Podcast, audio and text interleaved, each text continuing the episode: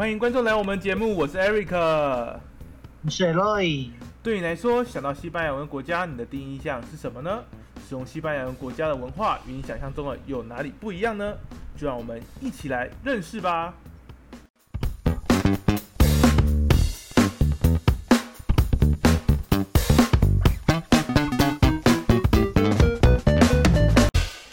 哎，Roy，你上次跟我们讲说，西语世界的饮食文化和美国那边好像不太一样。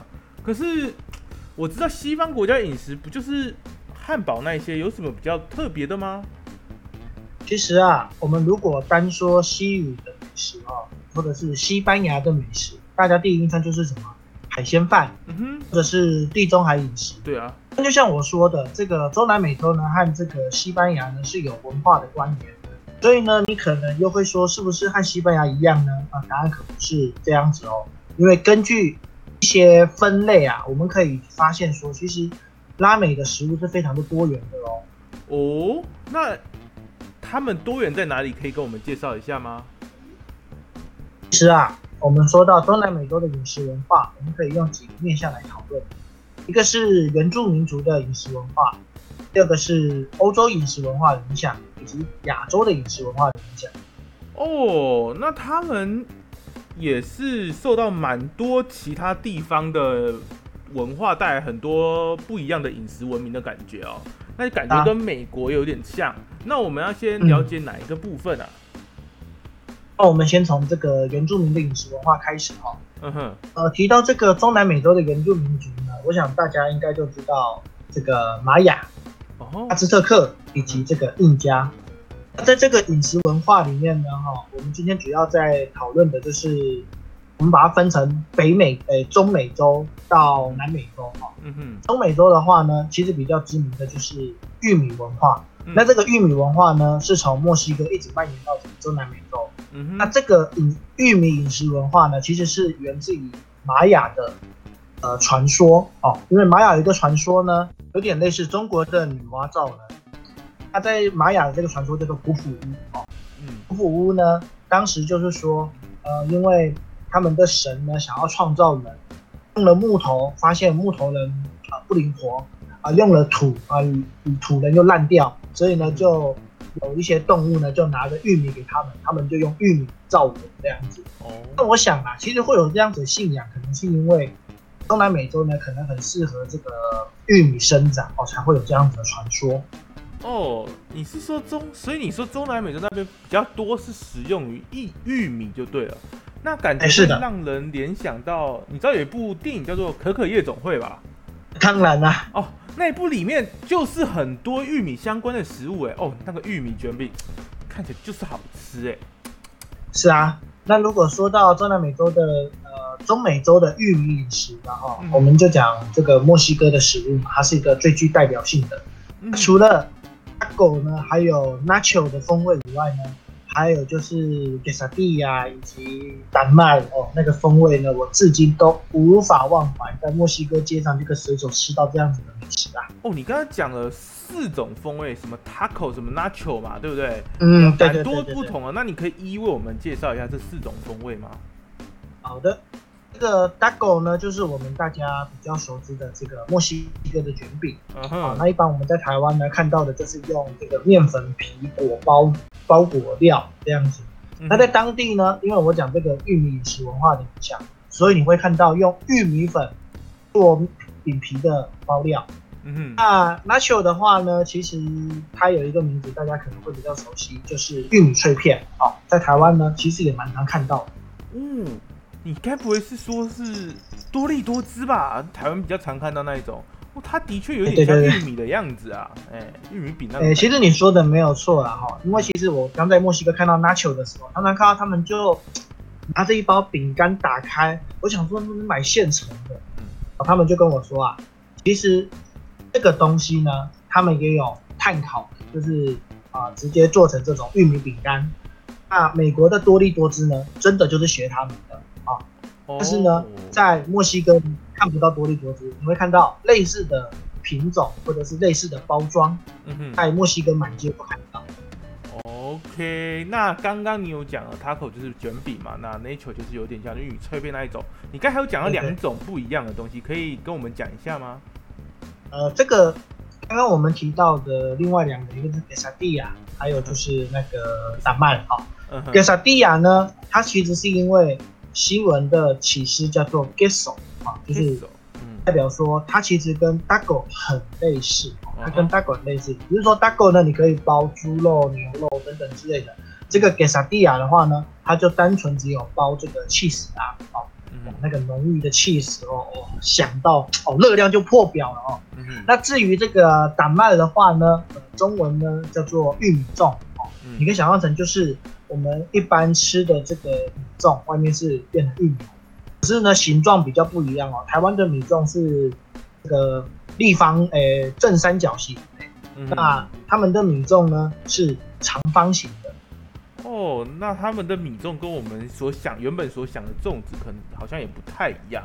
那看来墨西哥的饮食文化也跟大家不太一样。那除了墨西哥以外，还有南美洲的一些其他的原民饮食吗？诶，对，刚刚我们讲完的这个。中美洲，我们就从墨西哥到中美洲嘛，就是讲这个玉米文化。接下来我们要讲南美洲的这个饮食文化了哈。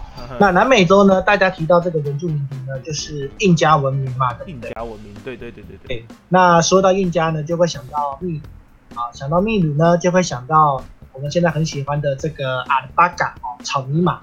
等一下啊，我要在这里要做一个澄清，羊驼，诶，跟草泥马是不一样的东西哦。你等一下，你说你把草泥马拿出来讲，代表他们会吃草泥马？是啊，草草泥马那么可爱，怎么可以吃草泥马？哎，惊人的还在后面。在印加文明的发源地啊，秘鲁会吃一种很特殊的动物，那个就是龟，就是几内亚猪啊，它就叫做天竺鼠啊，几内亚猪。我是有听过中国有人在吃竹鼠，但是没有人听过，我没有听过有人在吃天竺鼠。哎，哇，那这种，我靠，这种东西不会很恐怖，然后吃起来很不卫生那种感觉吗？这个是印加文化的传统食物哈，他们不是我们想象中那种，呃，像竹鼠啊到处满山跑，他们是圈养起来的，可是也不是天天吃哦。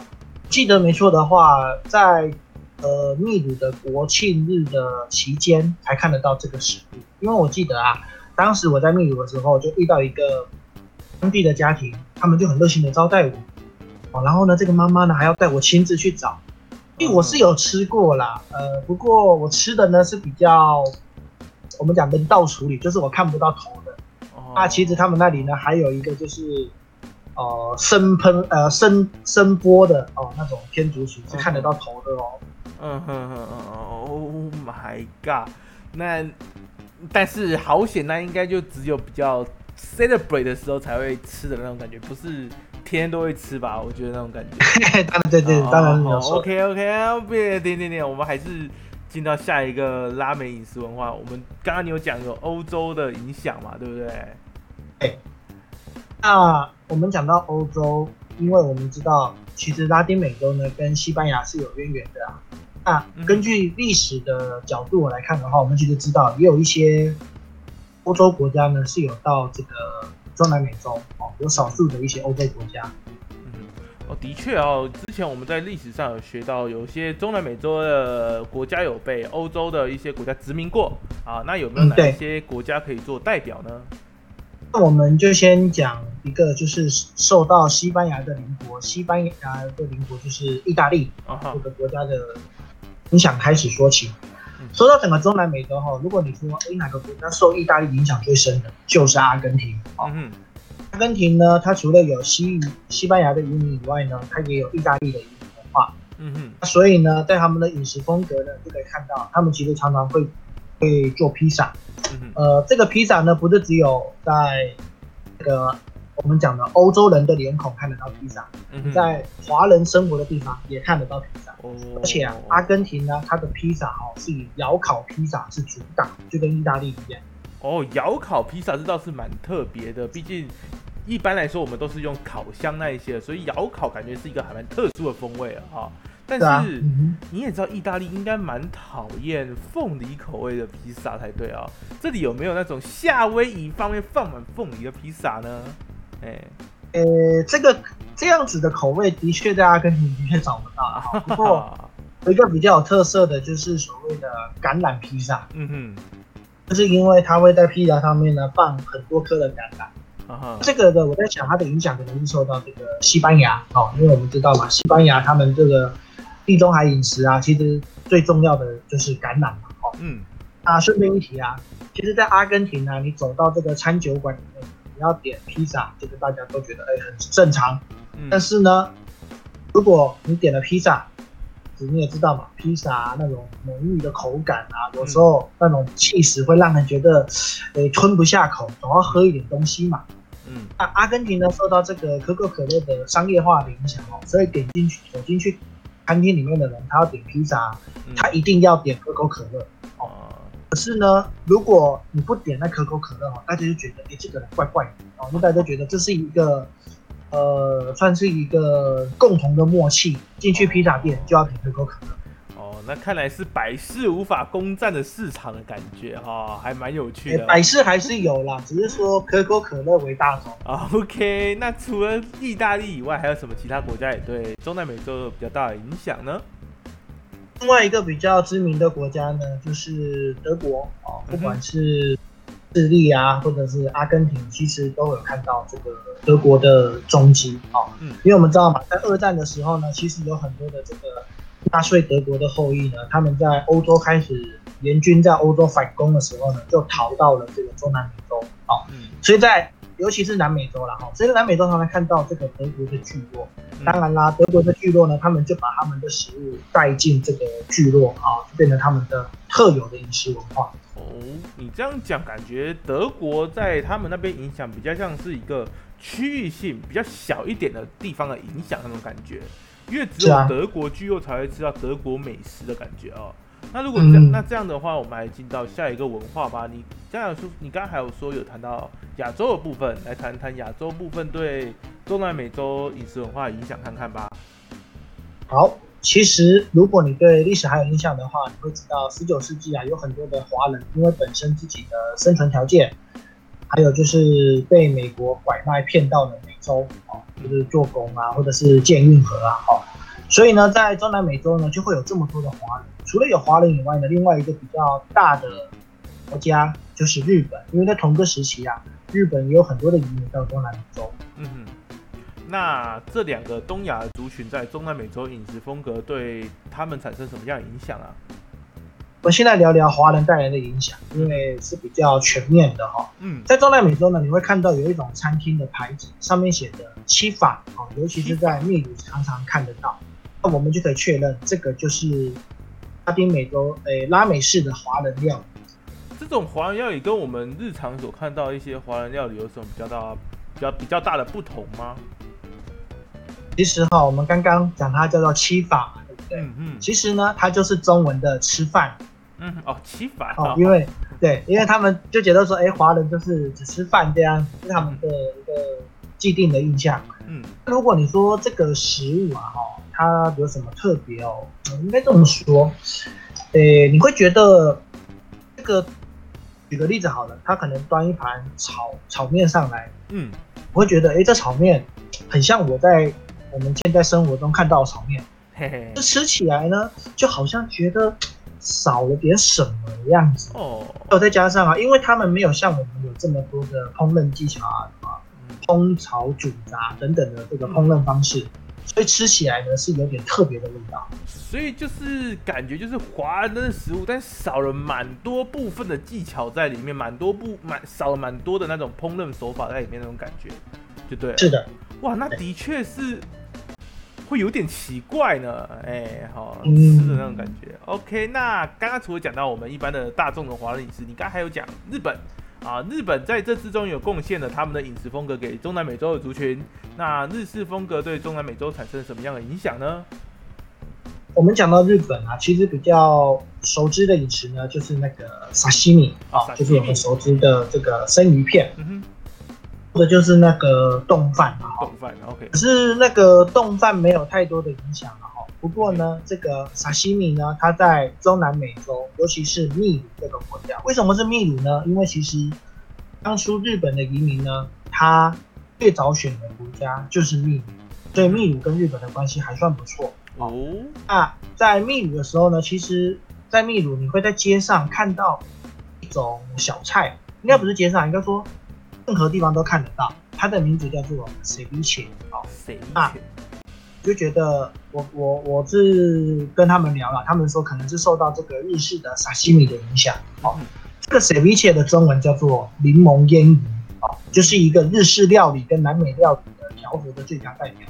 嗯不过和沙西米最大差别呢，就是沙西米我们知道嘛，一定是配这个白饭啊，或者是加醋啊，然后包着这个海苔嘛。对对，这个 ceviche 呢，它是把它做成有点像那种鱼浆，然后呢放在一个容器里面，一般来说就是一个小小的杯子，然后配上一点点的苏打饼干，把这个料呢放在苏打饼干上面吃下去。哦，哇，那你刚刚也介绍这么多不一样的食物哦，感觉上我也非常的饿了，我也肚子肚子也跟着饿起来哦。不过既然有吃，就一定要配点喝的吧？那他们西域国家文化的那些饮食有比较什么特殊的饮品吗？当然有啊，像我们熟知的这个可乐那等一下，等一下，你的饮品该不会也要讲很久吧？太多了啦，你知道吗？光是西班牙的红酒啊，中南美洲我们讲这个咖啡啊，还有各个国家都有一些自己特殊的这个酒啊，这个就就是你又可以再讲另外一集啊。哦，那这样讲下去，我们这集可能真的会没完没完没了哦。那如果那如果观众喜欢我们节目，那不妨在我们节目下方留个言，或者是给我们信箱一点回信，让我们知道你喜欢什么样的主题或者什么样的风格。好，那我们所说的有关于饮品的这一个项目，我们就放下一集再聊喽。好的，那么大家下次再见喽，Adios，hasta luego。